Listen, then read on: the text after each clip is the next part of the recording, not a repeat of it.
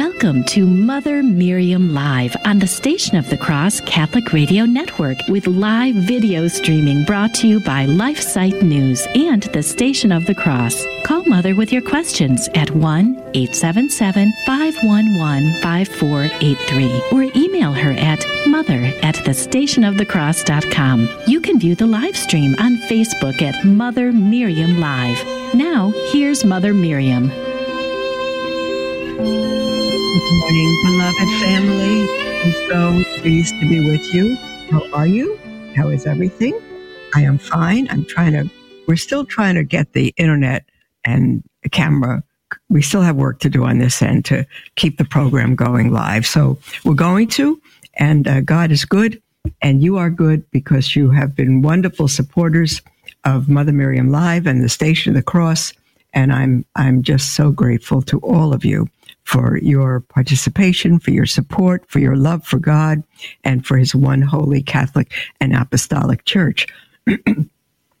I have wanted to read um, each one of Bishop Joseph Strickland's letters as soon as they came out. He made seven points in his first letter on August 22nd on the issues that are being discussed at the Synod, the Synod on Synodality and um, things that um, threaten our faith. Well, they don't threaten our faith.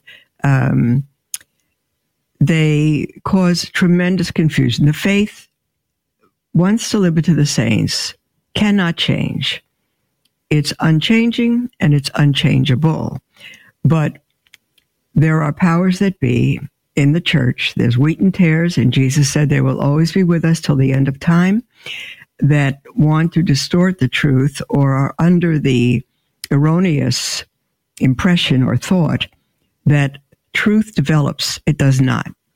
Um, truth is truth and cannot change. Doctrine develops, um, but as Cardinal Henry uh, Newman wrote, um, it develops as the acorn develops into a huge tree. Um, and you can trace, he showed in his book, The Development on Christian Doctrine, he showed how you can trace the uh, a true development from the acorn uh, into the branches. And you can even trace truth, doctrine, true doctrine from false, from the branches back into the acorn. And you can know what is a true and a false um, uh, outcome. And so right now we are threatened by a um, magisterium and a hierarchy that thinks it's time to change the faith to keep up with modern society. And the fact is that um, if we do that, we do not care at all for souls. Sheep do not lead the shepherd. The shepherd leads the sheep. A three year old does not tell its parents how to raise him.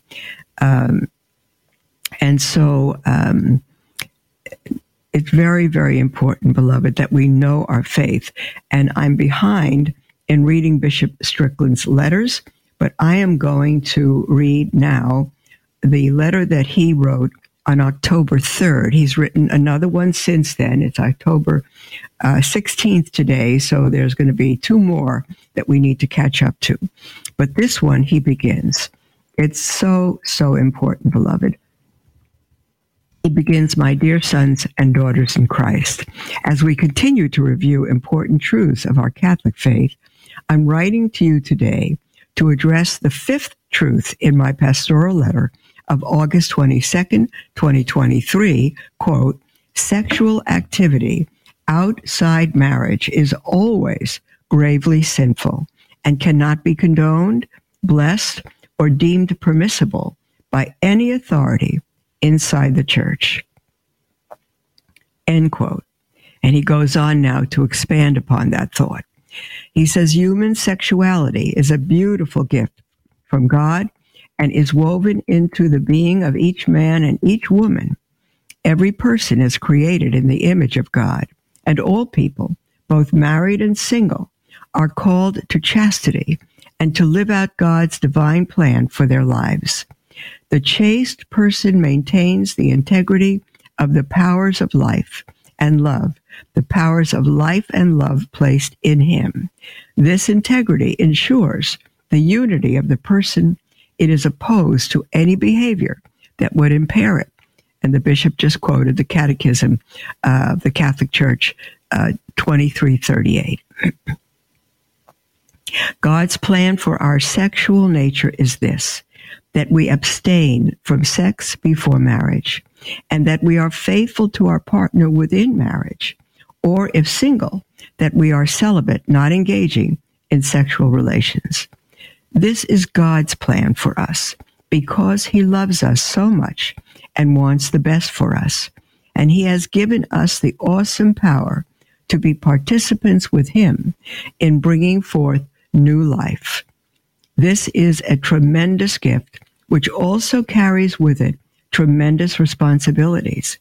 If this gift is misused, it can lead to much sorrow and human suffering.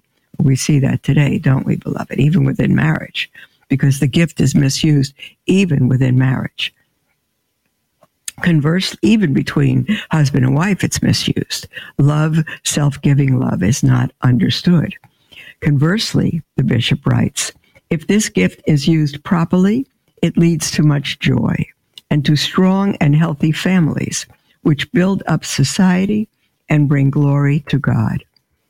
Christian marriage is a sacrament in which God pours out his grace upon the married couple so that they may grow together so profoundly that the two become united together as a new single creation but from the beginning of creation. God made them male and female.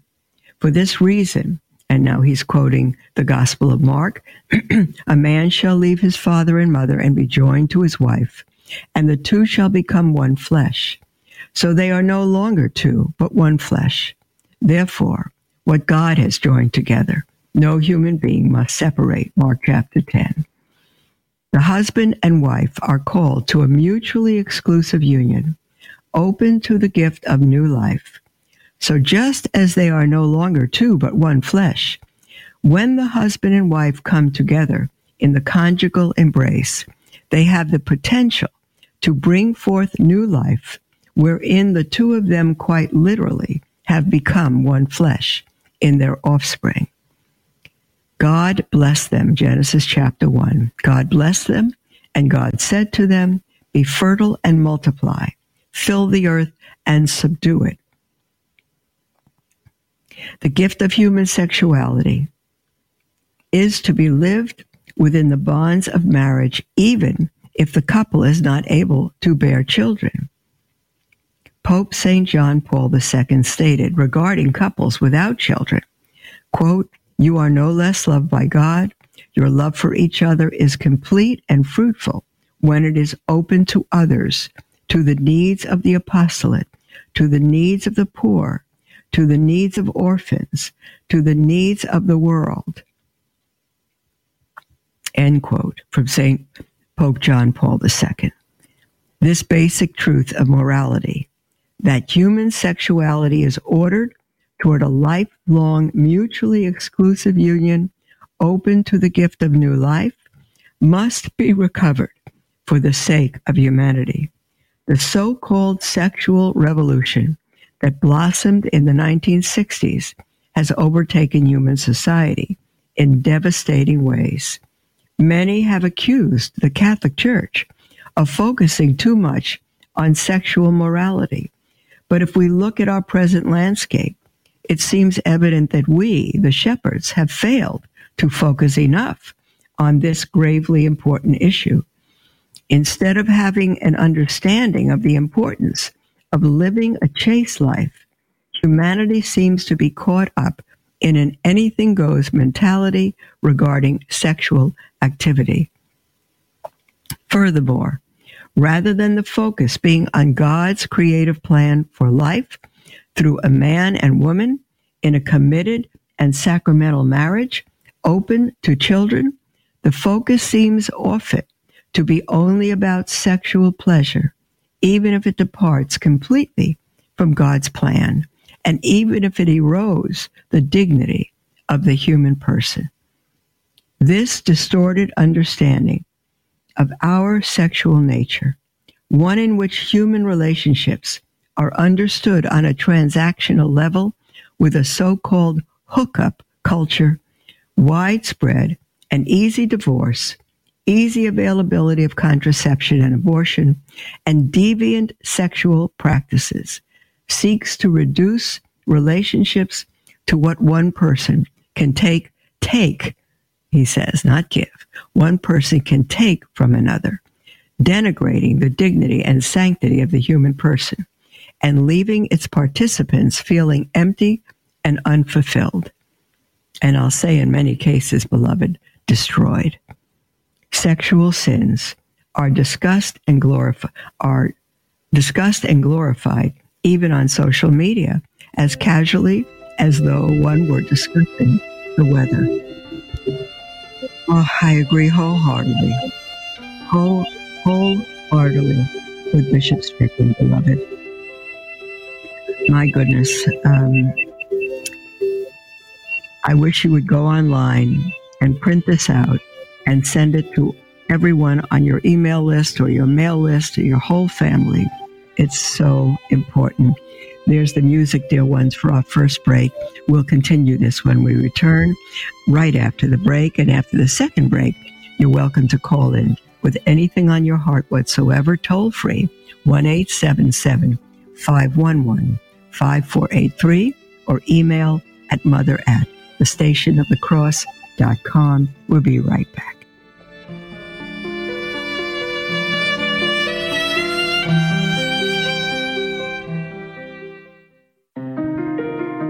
Hello, beloved. This is Mother Miriam. How would you like to wake up each morning to inspiring sermons from knowledgeable and faith filled priests? You can tune in to Sermons for Everyday Living every day at 6 a.m. Eastern on the Station of the Cross. You can listen on the stationofthecross.com or anytime on the free iCatholic Radio mobile app. God bless you. I'm Jim Havens, host of The Simple Truth, heard weekdays at 4 p.m. Eastern on the Station of the Cross Catholic Media Network. And by far the most transforming aspect of this experience was simply coming into the direct knowledge that God Himself not only knew me by name, but had been paying attention to me as though I were the only creature He had ever created. That's The Simple Truth, weekdays at 4 p.m. Eastern on the Station of the Cross.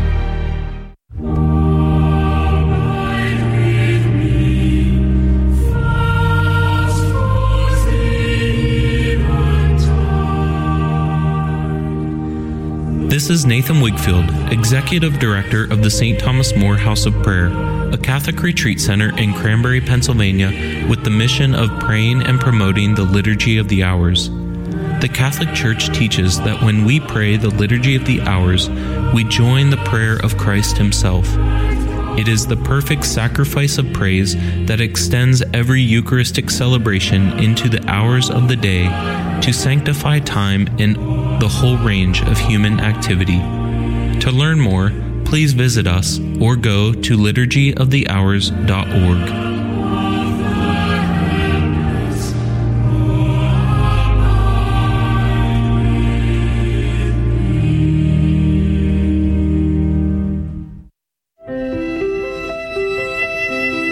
Welcome to Mother Miriam Live on the Station of the Cross Catholic Radio Network with live video streaming brought to you by LifeSite News and the Station of the Cross. Call Mother with your questions at 1 877 511 5483 or email her at mother at thestationofthecross.com.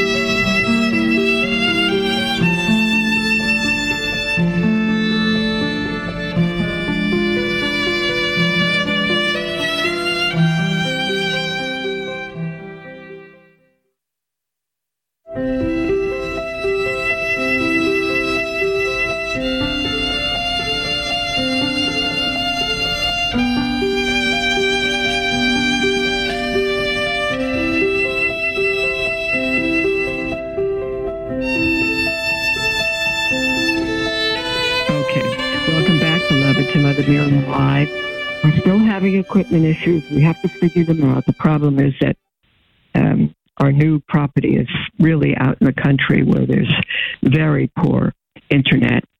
Um, and uh, we just have to keep figuring out what to do about this. I'm so sorry. So we may do the rest of the program, not with video, but just with audio.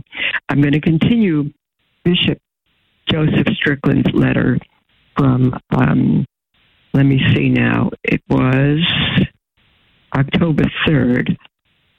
And his theme is the fifth point of his pastoral letter of August 22nd, which is sexual activity outside marriage is always gravely sinful and cannot be condoned, blessed, or deemed permissible by any authority inside the church. And I'll just say, beloved, that um, um, if you're paying attention to what's going on at the synod, uh, you see that that truth um, is uh, being attempted to be destroyed before our very eyes. That it cannot be. Uh, God is truth, and no matter what anyone says or concludes, if it opposes the truth of God and the truth given to the church, uh, the faith once delivered to the saints, it is wrong. Um, Okay. Let me see now. Um, I'm so sorry. Um, I'm. I don't remember. I'm. I'm looking for where I um, where I left off. Um, okay, this distorted understanding of our sexual nature, the understanding that anything goes, one in which human relationships are understood on a transactional level with a so called, I'm repeating this paragraph here, a hookup culture, widespread and easy divorce, easy availability of contraception and abortion, and deviant, deviant sexual practices seeks to reduce relationships to what one person can take from another. And I, am emphasizing the word take because that's all um, uh, abhorrent, and uh, every sexual practice outside of God's design is selfish and one takes, where self giving love is designed to give yourself fully to the other, not to take from the other. Denigrating the dignity and sanctity of the human person and leaving its participants feeling empty and unfulfilled. And I added to that just before the break in many cases totally devastated. Sexual sins are discussed and glorified, even on social media, as casually as though one were discussing the weather. One of the necessary elements of recovering a healthy understanding of human sexuality is to regain an understanding of the fact that our sexual nature is a beautiful gift from God. The fact that God has created us male and female and established a complementary a complementarity between the sexes is truly one of God's most profound blessings. Pope St. John Paul II beautifully explained this in his teachings called The Theology of the Body Human Love in the Divine Plan. These teachings are a reflection of this profound gift and on the fact that human beings who are made in the image of God are made for self giving love, not self getting love. In an apostolic letter, St. John Paul II explained that man and woman exist not only side by side or together, but also exist mutually, one for another. One for the other. And that's Pope John, St. John Paul II in Mulieris Dignitatem the Catechism of the Catholic Church states, and I'm going to say that personally, beloved, I've heard presentations of theology of the body that make me cringe because the language has been so degraded in speaking of it. and, and they think they're teaching John Paul II's teaching with utterly degraded um, language. It's, it's, it, it's been awful sometimes. Bishop Strickland continues, the Catechism of the Catholic Church states, quote, the intimate community of life and love, which constitutes the married state, has been established by the Creator and endowed by Him with its own proper laws. God Himself is the author of marriage. The vocation to marriage is written in the very nature of man and woman as they came from the hand of the Creator. Marriage is not a purely human institution, despite the many variations it may have undergone through the centuries in different cultures, in different social structures, and spiritual attitudes. These differences should not cause us to forget its common and permanent characteristics. Although the dignity of this institution is not transparent everywhere with the same clarity, some sense of the greatness of the matrimonial union exists in all cultures. Quoting the Catechism, Bishop Strickland says, the well being of the individual person and of both human and Christian society is closely bound up with the healthy state of conjugal and family life. We must also reclaim the concept of covenant, which is so prevalent through, throughout both the Old and New Testament. Simply put, a covenant is an exchange of persons. I am yours and you are mine, and is an important part of the creation of a family unit. In marriage, the man and the woman give of themselves entirely to the other, being open to the begetting of a new life. Pleasure is a component of sexual relations, but it is not the only component.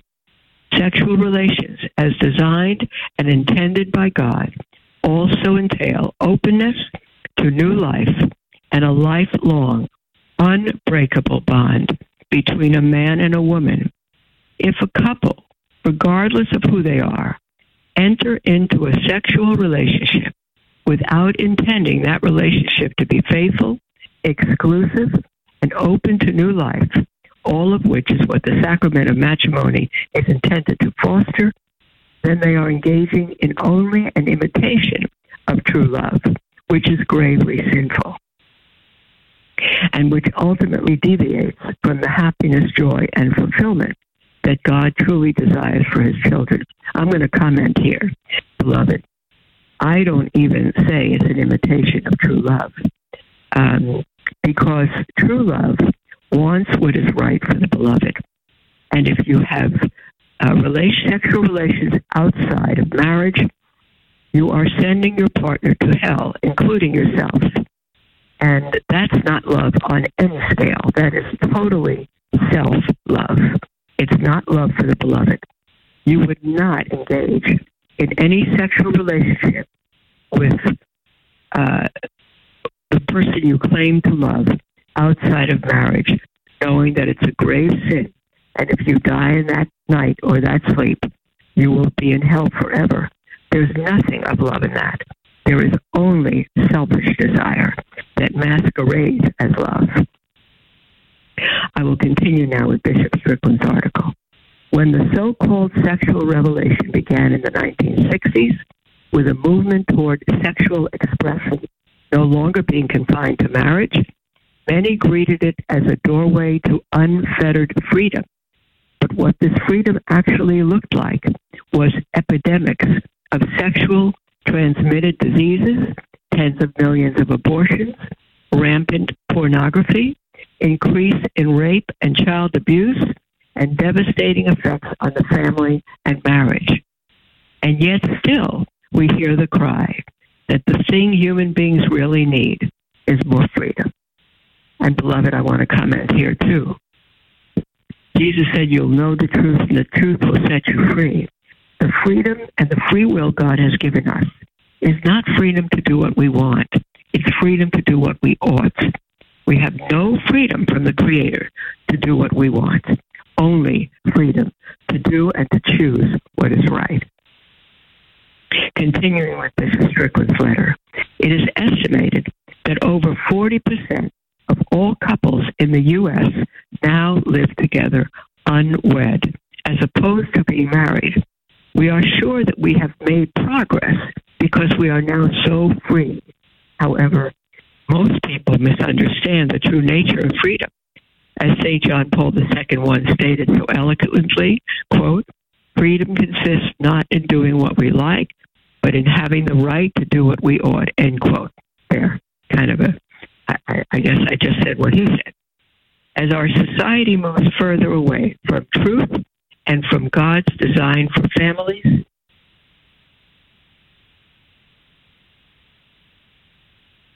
I'm sorry, hold on a moment. As our society moves further away from truth and from God's design for families, we will inevitably destroy the very foundation of the society in which we live. Many fail to see that if a society which is built on God's truth dies, individual freedoms will die along with it. The destruction of marriage and the family lead to the death of the society and even more profoundly to the loss of so many souls who participate in this self destruction. This is why the Blessed Mother, Our Lady of Fatima, warned Venerable Sister Lucia, Lucia dos Santos, that the decisive battle between the kingdom of Christ and Satan will be over marriage and the family. As we discuss the extreme importance of marriage and the family, I would also like us to turn, Bishop Strickland says, to turn our attention to the most tragic fruit of the sexual revolution, which is abortion, the gravely serious sin of murdering our children. Abortion is the termination of a pregnancy by removal or expulsion of an embryo or fetus, that is, a living child, from the uterus, resulting in the child's death. The Catechism of the Catholic Church states, quote, Human life must be respected and protected absolutely from the moment of conception. From the first moment of its his existence, a human being must be recognized as having the rights of a person, among which is the inviolable right of every innocent being to life. End quote from the Catechism. And yet many demand the freedom of being allowed to abort their child.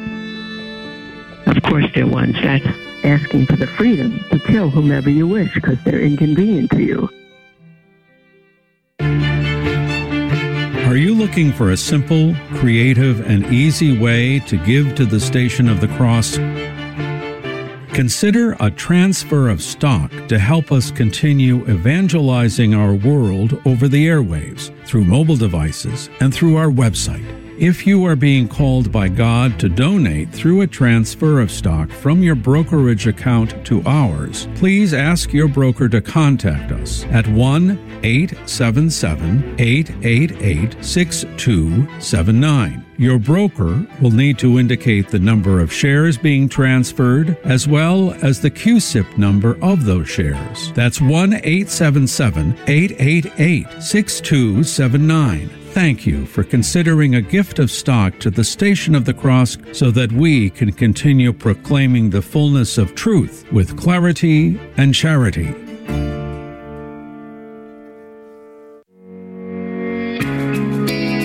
The Station of the Cross has many ways to keep you informed about our programming.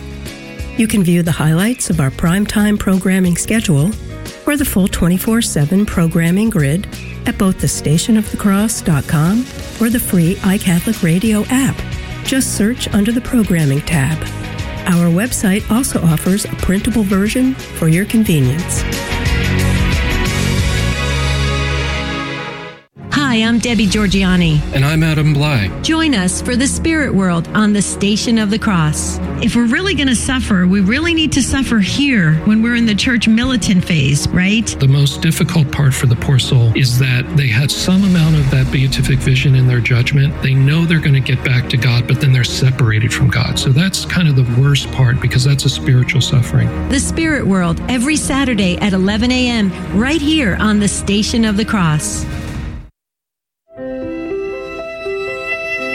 Welcome to Mother Miriam Live on the Station of the Cross Catholic Radio Network with live video streaming brought to you by LifeSite News and the Station of the Cross. Call Mother with your questions at 1 877 511 5483 or email her at mother at thestationofthecross.com. Welcome, beloved, to um, back to Mother Miriam Live. Sorry, I was a little distracted there. Um, I'm thrilled to be with you, and this is our half hour together. Um, and I'm I would love to receive. I'm, I'm a little uh, choppy here because we're I think we're going to be audio the rest of the program, dear ones. I'm so sorry about that. We just need to figure things out here. So, um, uh, uh, well, if anyone out there, we have the most magnificent gentleman here who has set up our internet and everything else. But again, because we're so far out in the country, it's not reliable. So, uh, if any of you have any expertise or suggestions of what we might do, um, uh, send a note to the Station of the Cross or to Mother at the Station of the Cross uh, dot com. Um, okay, so our toll free number with anything on your heart is one eight seven seven five one one. 5483, or again, you may email at mother at the station of the cross dot com. Um, we have an email from Sarah that we read on Friday, just before the weekend. Um, Sarah writes, Mother, I recently read a passage in a book by Father Charles Arminjon in which he wrote, quote, leaving aside the most holy virgin, conceived without sin, and St. John the Baptist sanctified in the womb of his mother, a multitude of other saints have led quite celestial lives here on earth, closely united to God without any coarse, C O A R S E, coarse desire, or trace of the senses ever darkening the beauty and radiant splendor of their souls. Taken in context, I know that Father Arminjon is not asserting that any of even the holiest saints led totally sinless lives. That gift of grace belongs to our Blessed Mother alone. But what about St. John the Baptist? What does sanctified in his mother's womb mean? And what, if any, difference is there in the gift of grace bestowed upon him as opposed to the other saints? Well, dear one, I told you I would take a look at that over the weekend, and I did. But the only thing so far I've been able to see, Sarah, is the uh, unanimous uh, thought that the church has not made a um, proclamation on that. It has not been declared by the church that John the Baptist uh, has never sinned. And so, uh, again, I can try to look further, and so can you. And if you find something, do write another email or call us. But it seems that the church has never proclaimed that John the Baptist was sinless. And um, my thought there of what it meant to be sanctified in his mother's womb is the same as we who are sanctified. The word sanctified means set apart, it means being made holy.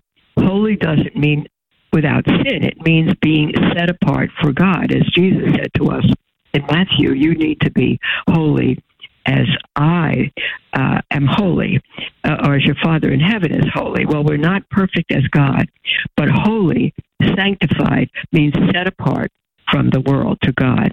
And so, as we are set apart from the world to God at our baptism, and yet we still have the tendency to sin, St. John the Baptist was set apart in his mother's womb.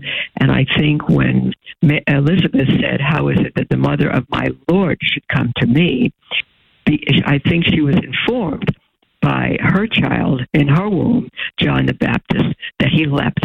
I think it affirmed to Elizabeth that Mary was the mother of her Lord, that she indeed was carrying the Christ, the Messiah, God Himself in her womb. Um, and she said, For when you came, the baby in my womb leapt. And so I think it was for the confirmation of Elizabeth, um, uh, who held in her womb the forerunner to the Messiah, um, who would uh, announce to the world, prepare the way. He'd be the voice of one crying in the wilderness, uh, prepare the way of the Lord. And so John's um, uh, baptism in his mother's womb and his birth six months before the birth of our Lord in Mary's womb was extremely significant. And so he was baptized as we are baptized through water and the word. Um, but whether he never sinned or not, um, I have not yet found a statement in the church that says so. Um, or that says uh, for sure to the contrary, simply that the church has not made a statement on that. So he would have come from his mother's womb, um, uh, sanctified, set apart for God. But I do not know if that means that he did not have the stain of original sin. Um, he did have the stain of original sin. Only our Blessed Mother was free of that. Okay. That's the best I could do right now, Sarah. And anyone could do better. I invite you to write me or call in or or send me a link to an article. I'd be very grateful. Um, uh, Jen's email, which I said I would also look at uh, over the weekend, Jen says, when we say world without end at the end of a prayer, what are we actually praying for? Of course, we know the world will end at some point. It just means forever and ever perpetually. Um, lasting for all time is what that is, not past time, but um, world without end. Um, so without its ending. So while we're in the world, while we're in time, um, uh, that's what it means. Okay, world without end, forever and ever, as long as uh, the world does not end, as long as the world exists, as long as there is time. Um, we have an email from Marie who says, Dear Mother Miriam, there have been times in my life when I feel quite sure that some presence, she puts presence in quotes, had protected me from serious harm. It happened again to me recently, and it really felt like one of those moments when people would say that their guardian angel was watching over them. I want to believe that I have a guardian angel. How do we know that such a being exists? Thank you, Marie.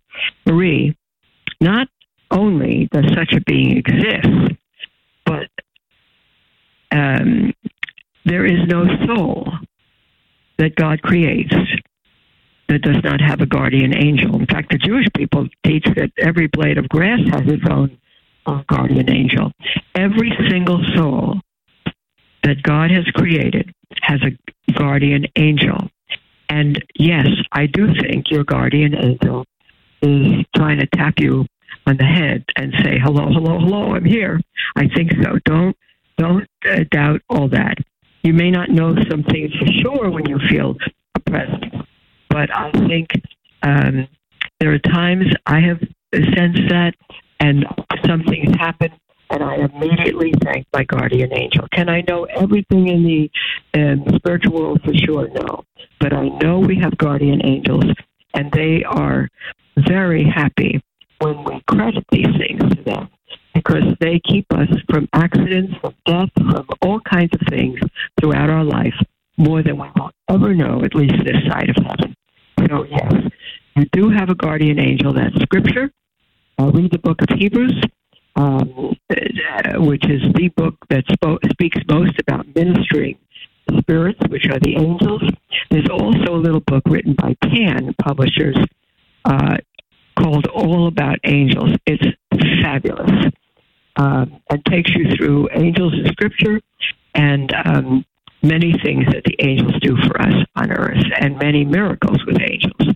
So you can believe, believe that you are utterly, tremendously, wonderfully loved and protected by your guardian angel. Um, we have an email from Michael who says, Mother, I'm trying to convince my stubborn grandfather, who is quite ill, that we should receive the sacrament of the sick. But he is very, quote, old school, end quote, and thinks that receiving the sacrament means that he is about to die. Can you help me convince him that it would be a good thing to receive and that it does not necessarily mean that his death is imminent. To begin with, if he's old school, call it the uh, sacrament of extreme unction.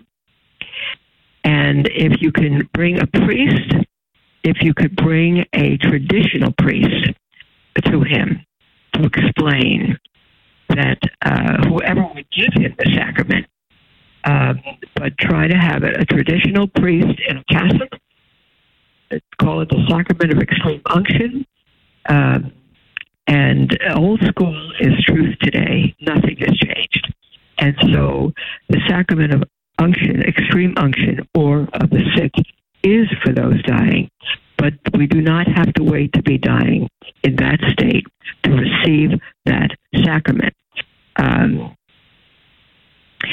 I received that sacrament from a priest a couple of weeks ago, and I'm not in a position of dying. I just have some um, uh, issues that uh, the priest thought it would be good to give me that sacrament. But I'm not dying. I'm living till 500, so that's that's the truth. Um, in any case, um, try to do that. Also, look up extreme unction in the Catechism of Trent. Um, and um, see, look it up online and see the ride. I, I could take the time to do that now, but look it up online and um, see what you could read to him. Uh, again, in the catechism, and bring a good traditional priest in his cassock to your dad, to your grandfather, because I don't blame your grandfather for um, not wanting to violate what the church teaches for his convenience. So I would take him very seriously. Um, we have an email from Tess who says, Dear Mother, I hope this finds you well. It does, Tess. Thank you. Disquieted by the Pope's new statement. And when I said, I am fine. No, um, we all have certain things we live with and ailments. It doesn't mean we're dying. I'm not. Although we we begin dying as soon as we're born, right? I mean, uh, we begin aging. Um, but um, uh, all is well with me. I'm absolutely fine, and um, I don't want to alarm anybody by telling you I had that sacrament. It, it's wise if you have certain issues or ailments or chronic situations. There's nothing wrong with asking a good holy priest to give you that sacrament. In this case, I didn't ask him. He just said, Mother, I'm going to do this. That's it. He's very, very determined, and, and I love him for it. So all is well. All is well, everyone. So Tess writes, Dear Mother, I hope this finds you well. I am disquieted by the Pope's new statement that priests, at their discretion, can bless homosexual unions. This follows Amoris Laetitia and his stance on divorce and remarried Catholics receiving Holy Communion. I would welcome your perspective, kind God's ten, kind regards, Tess. Tess, I know I've been called out for saying this before. It's complete heresy. What the Pope is saying is heresy. Um, homosexual unions cannot be blessed. You could bless them. You could be the Pope himself, and you can put a blessing on them, but you're putting a curse on them. In Scripture, actually, um, I'm trying to remember the word now. Um, brucha is is a word for both blessing and cursing in throughout Scripture.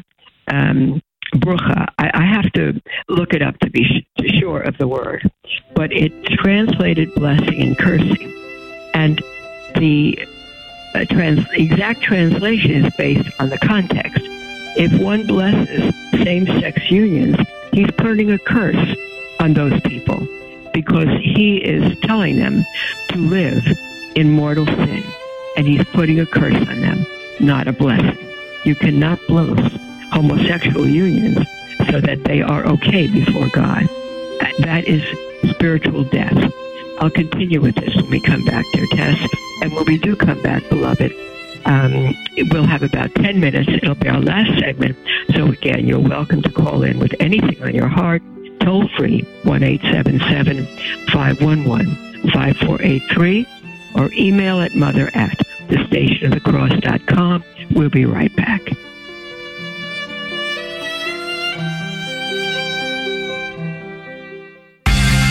Atheists claim theists are essentially no different than atheists because we reject gods too, such as Greek and Roman gods.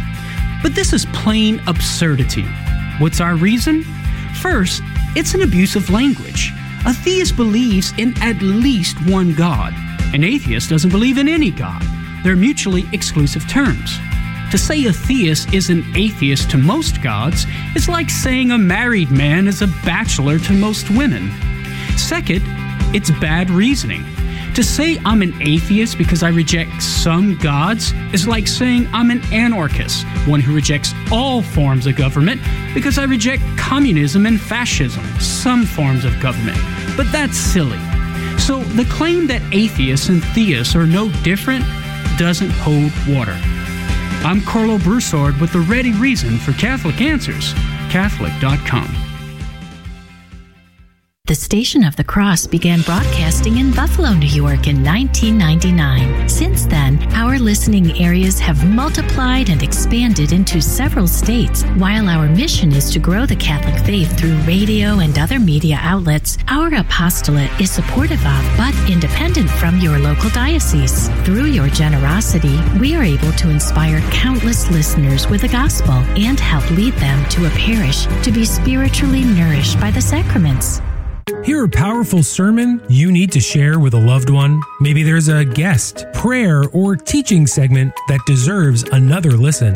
You can listen to any of our network produced programs at your convenience by finding us wherever you enjoy podcasts Apple Podcasts, Spotify, Google Podcasts, Podbean, and the free iCatholic radio app. Be uplifted in your faith. Listen today at thestationofthecross.com or on your favorite podcasting platform. Welcome to Mother Miriam Live on the Station of the Cross Catholic Radio Network with live video streaming brought to you by LifeSite News and the Station of the Cross. Call Mother with your questions at 1 877 511 5483 or email her at mother at thestationofthecross.com. Welcome back, beloved, to Mother Miriam Live. This is our last section minutes, and you are welcome to call in with anything on your heart whatsoever. Toll free, 1 877 511 5483. Email mother at the stationofthecross.com. Just before the break, we read a, an email from Tess who says, Dear Mother, I hope this finds you well. I'm disquieted by the Pope's new statement that priests, at their discretion, um, can bless homosexual unions. This follows Amoris Laetitia and his stance on divorce and remarried Catholics receiving Holy Communion. I would welcome your perspective. That's my perspective. What the Pope is saying is more true. It is not the teaching of the Church, which has not and cannot change.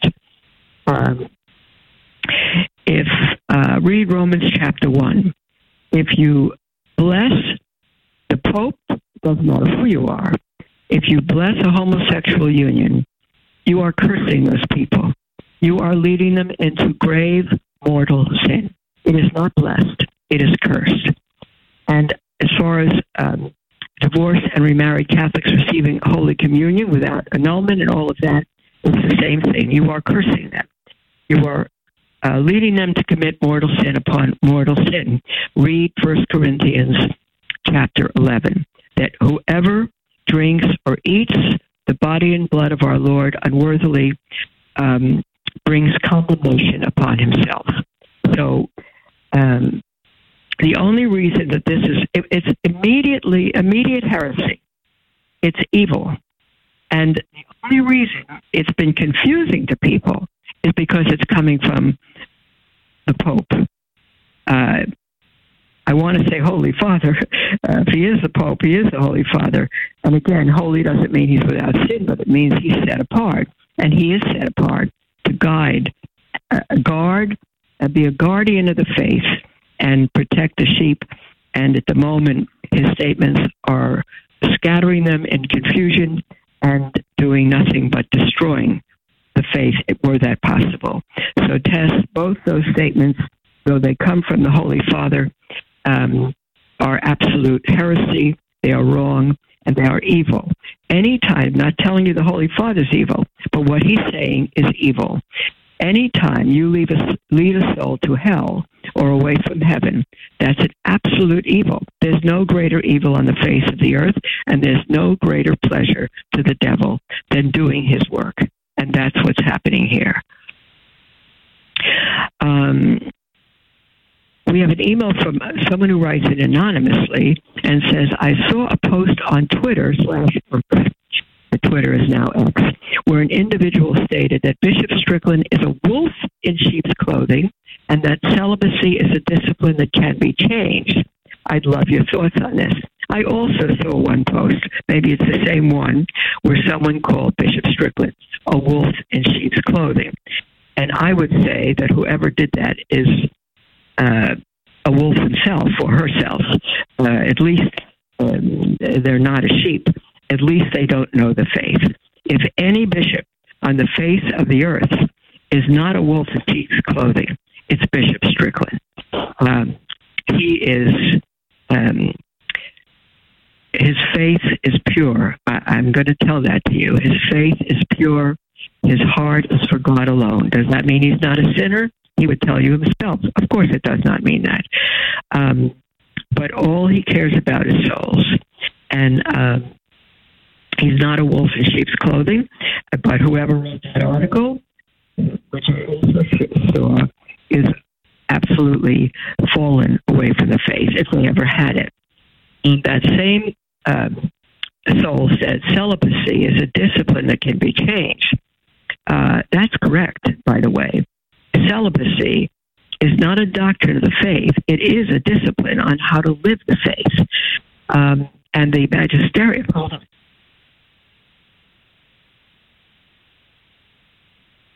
Excuse me. The magisterium has a right to invoke that discipline, just as for years prior to Vatican II, it was a discipline that we should not eat meat on Fridays. Um, that was a discipline, not a doctrine. And it was a discipline to help us to acknowledge Good Friday and the Lamb of God who died for us. And there was it was a beautiful way for the church, who is our mother, to help us children of faith, children of the church, um, to recall every Friday the death that the Lamb of God uh, died for us. However, it found out that Catholics don't even didn't even know why they were refraining from meat on Friday, and um, and I was a waitress looking into the Catholic Church, and I served at a Catholic. Uh, I served as a waitress at a Catholic at a Catholic Italian restaurant, and I'd see Catholic families come in on a Friday night and order big lobster feasts. Well, they weren't eating meat, but they didn't get the point. The point is that we should sacrifice on Friday. So the church said we need to grow up. Uh, we need to grow our children up. And if they, for any reason, um, cannot sacrifice meat, maybe you're vegetarian. That mean you don't get to sacrifice? Of course not. You need to sacrifice something every Friday. You need to abstain from something. That's the point. And now, people, since the church let down its discipline on uh, meat on Fridays, which the U.S. bishops have asked us to continue uh, as penance for abortion, um, no one's doing anything. They're not even substituting it with another penance. So it's it's poor teaching on the part of the church. Um, it can be changed, but the discipline of penance on Friday, of giving something up every Friday, um, in remembrance of the Lamb of God who gave us all for us, that has never been taken away. We have a call from Renee in New Hampshire. Are you on the line, Renee? I am. Thank you. You're welcome, sweetheart. Go ahead with your question. Well, um, in in addition to the uh, guardian angel, I was wondering. I had wondered for a while. Um, I believe that I have a guardian angel, and everybody does. But I'm I'm wondering um, like the uh, like the abortion. Um, uh, little kids are killed, or women are abused. Um, and but where is the guardian angel? um, when that happens, there's a lot of violence and stuff like that. towards children, neglect. Right. And yeah, so I was wondering about that. I'm going to give you the starkest answer I could. Their guardian angels, when they're aborted, were at the same place that our Lord's guardian angel was when he hung on the cross.